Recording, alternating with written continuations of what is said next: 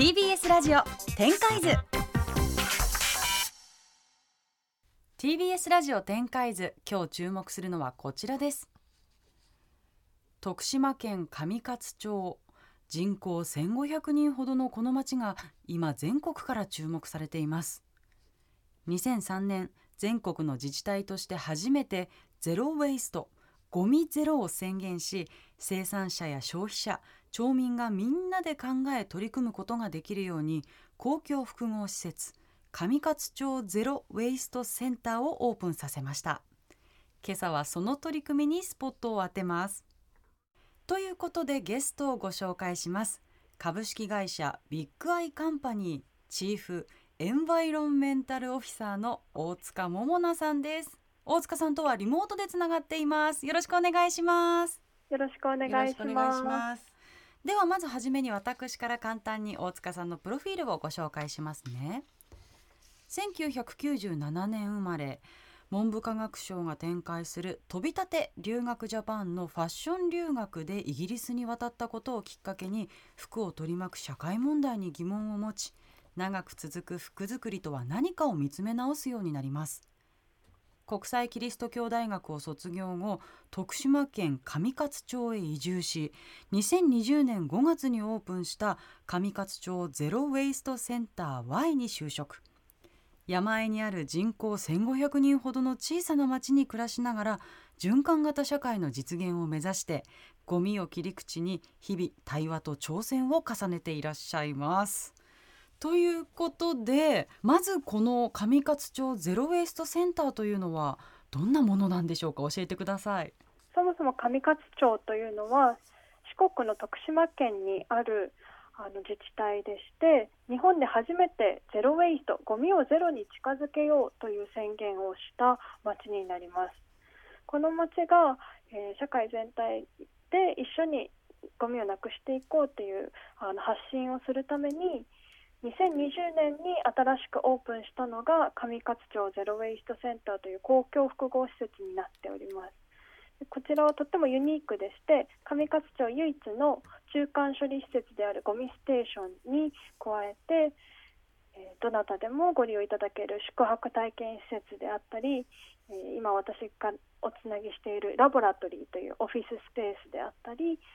イベントができる交流ホールなどを併設しているあの施設になります。どういう形で実際ゴミをゼロにするっていうことを実現してるんですか？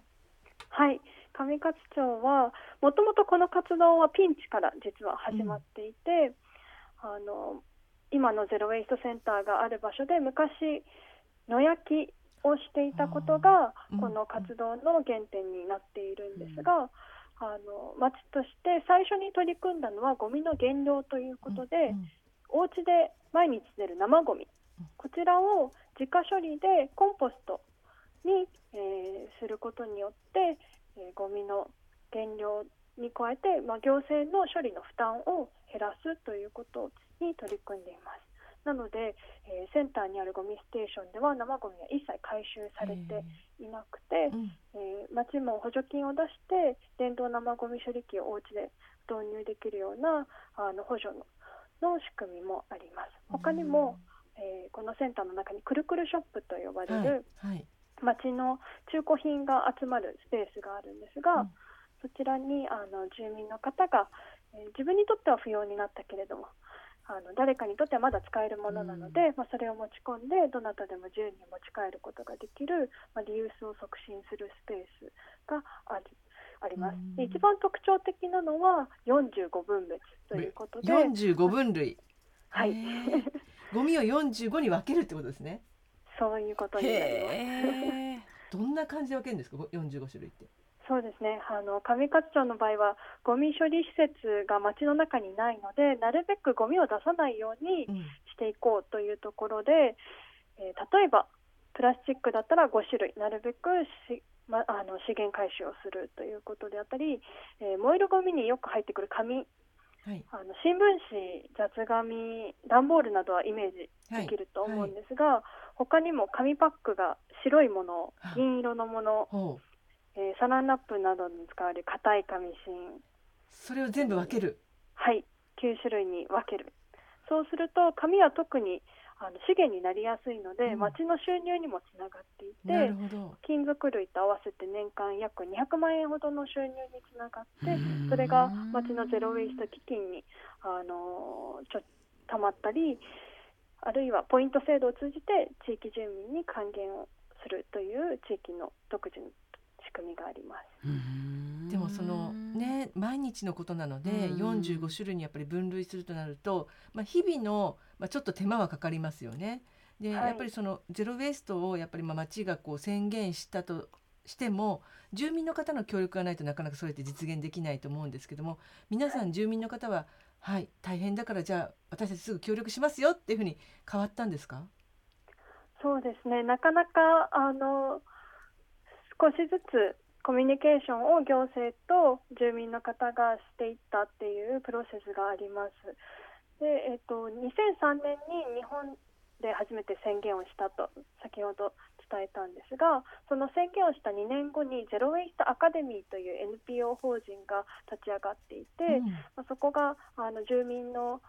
有志の方々と町外から移住した若い移住者の方が一緒になってあの地域の中でゴミをなるべく出さない仕組み作りであったり、そのゴミステーションの運営を通じたあのコミュニケーション。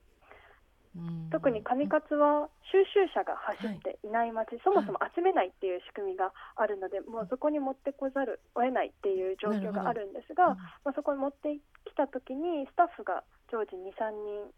あのいるので、うん。えーサポートをしながらコミュニケーションを取りながら少しずつこの活動が積み重なってきて、あのその結果ゼロ・ウェイストセンターもあの立ち上がったというような流れになります。うんそもそも大塚さんってその徳島県ご出身とかじゃないですよね？そうですね親戚もいたわけではなかったです。ですよね。あと私自身はその服が大量に作られて大量に捨てられるっていううんその当たり前の行為にすごくもやもや感じて、うんうんそこに対してなかなか自分からこうアクションを1から0から1にすることは難しいけれどもまずはあの上勝町の取り組みに関わりながら自分のできることを見つけていきたいなと思った時にあの大学の卒業と同時にゼロウェイトセンターがオープンします。よかったら一緒に働きませんか？ということで学生時代に訪ねていたご縁があの重なって、はい、上勝に来ています。でも先ほどねあの大塚さんがおっしゃったように、まあ、2005年にアカデミーができて、まあ、はい。町民の有志と若い移住者の人で、まあ、どうやってこのゼロ・ウェイストを実現していくかを一緒に考えていったっていうのをおっしゃっていましたが、まあ、その町民の人たちだけでもなく大塚さんも含めて、まあ、その町外からの移住してきた若い人たちでこういう、はいい。まあ、いわゆる循環型社会に興味がある人たちの、まあ、知恵がこう混ざり合ってこういろんな工夫がされてきたそんな感じですかね。特に上勝は一番の課題が人口減少過疎が進んでいるということで今四国で一番小さい町で1500人の人口数が切っているので、まあ、そこに対して町としてもあのこの上勝町を持続可能にしていくっていうことが一つのあの目標としてあります。そうやってこう移住されてきている若い人ともともといらっしゃうる、ん。こうまあ、比較的多分高齢者の方が多いと思うんですけどもがうまくこう、まあ、なんて共生していくというか仲良く暮らしていくにはどんなこう普段知恵とか工夫があるんでしょう？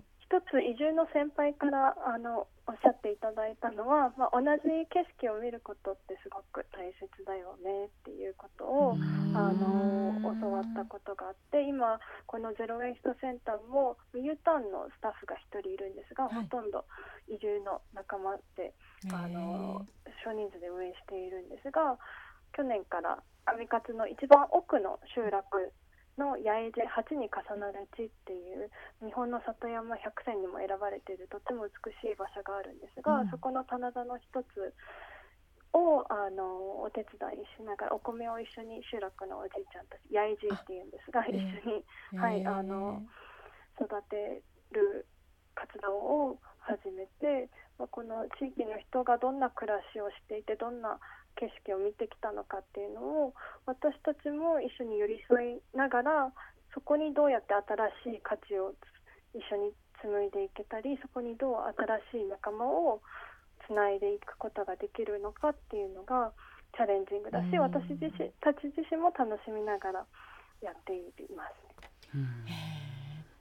なんかねこう町民の方でもこういやなんかそんなんやりたくないよみたいな人とか最初はいなかったのかなとか思ったんですけど。そうですねあのもちろんみんながみんなウェルカムでもないですし住民一人一人の努力であったりうん負担どうしても特に高齢の方が人口の半分を占めているのであのゼロ・ウェイストを強制するっていうことはなかなか難しいとは思うんですが、まあ、そこがすごくこの活動のチャレンジングな部分だなと思っていて社会全体としてゴミが出ないあの選択肢が増えていくこと、まあ、仕組み自体が作られていくっていうことがこう意識しなくてもそっちの方に進んでいくあのんじゃないかなと思います。うんあの上勝町といえばあの本当にちょっとちょっと前は葉っぱビジネスで有名でしたよね。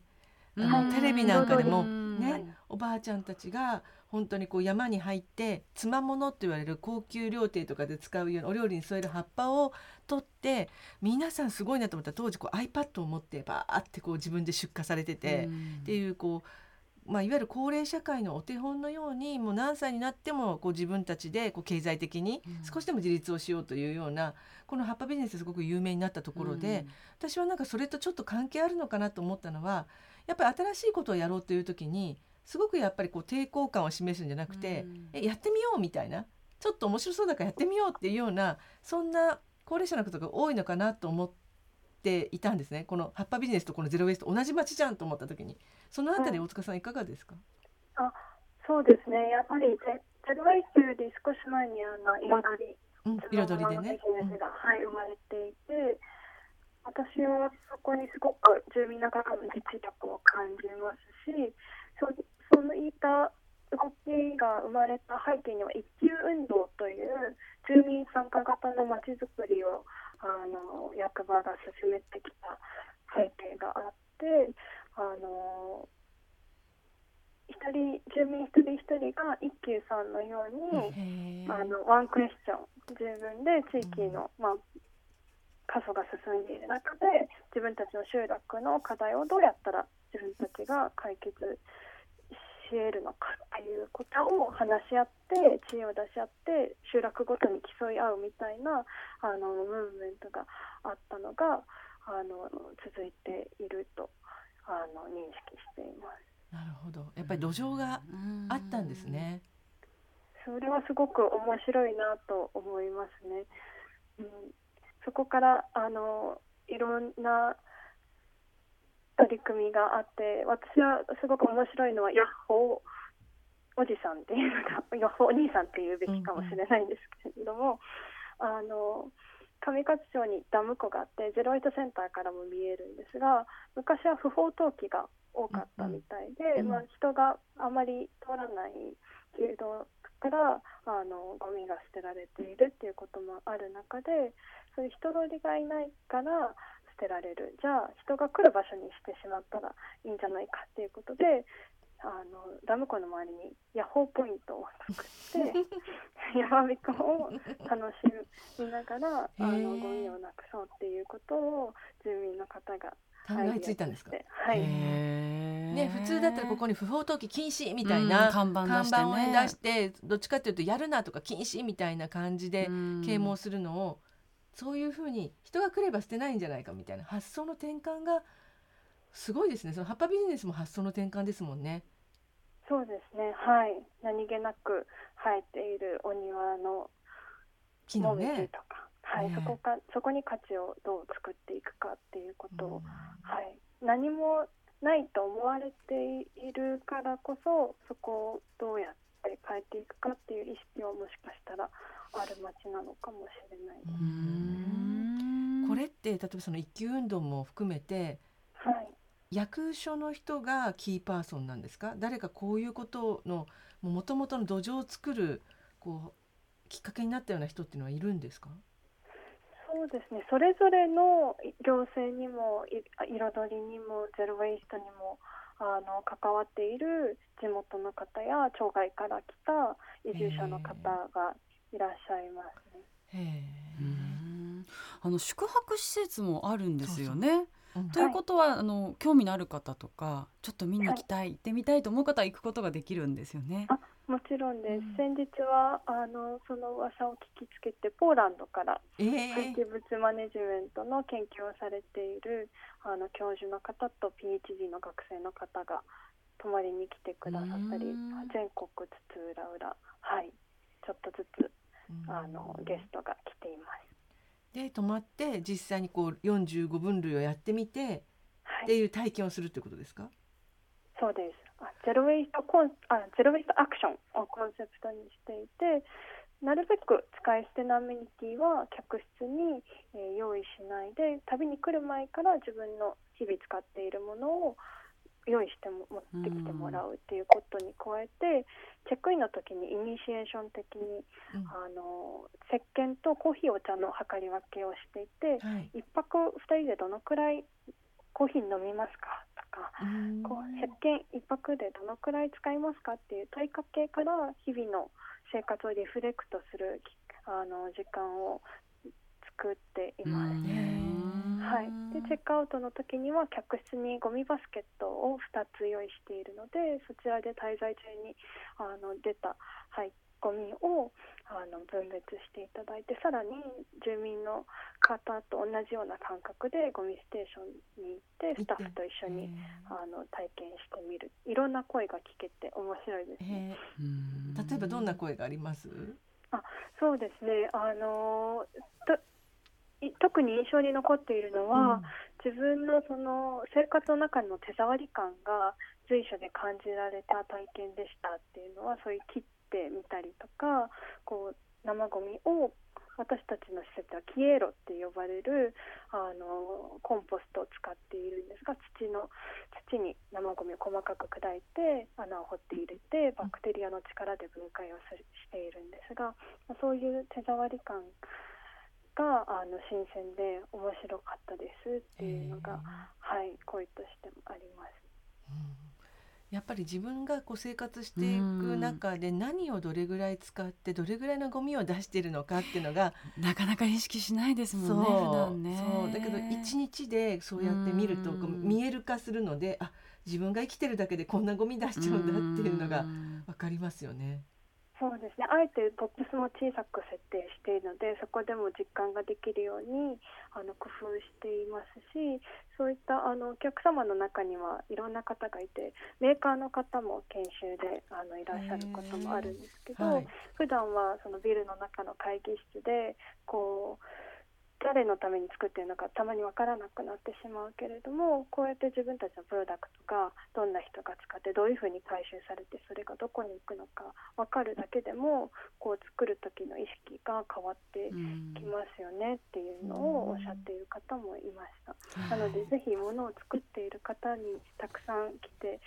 いただいて一緒にこうポジティブにそのゴミの捨て方を変えたり作り方を物の作り方を変えていくっていうこう小さなムーブメントが広がっていったらいいなっていうふうに思います。確かに。自分が作ったものがあこういうものを使ったらゴミにならずに、うん。ちゃんとあのリサイクルとかうんリユースに回せるっていう風になると作る作り手の意識が変わりますね。そうですね、ではお時間になってしまいましたので最後に大塚さんの今後の展開を教えてくださいはい、えまずはこの上勝町ゼロウェイストセンターが続いていくような仕組みとここで働く価値っていうのを仲間この一緒に働いているスタッフの仲間たちと作って、まあ、新しい信用をどんどんどんどんあの続けていけたらいいなというふうに思っていますし私自身もゴミが出ない社会の仕組み作りっていうものをまた大学院などに進学して勉強し続けたいなと思っています。ということで今週のゲストは株式会社ビッグアイカンパニー Chief Environmental Officer の大塚桃奈さんでしたありがとうございましありがたとうございました。ありがとうございました。新たなビジネスの展開図に注目 TBS ラジオ展開図ベビーのいる生活迷える子育て応援ポッドキャストは育児中のパパママが集まる匿名座談会。夜中になるとすごいな何かわからない孤独感に襲われると言いますか、どこにも頼れない感じがして。毎週月曜配信です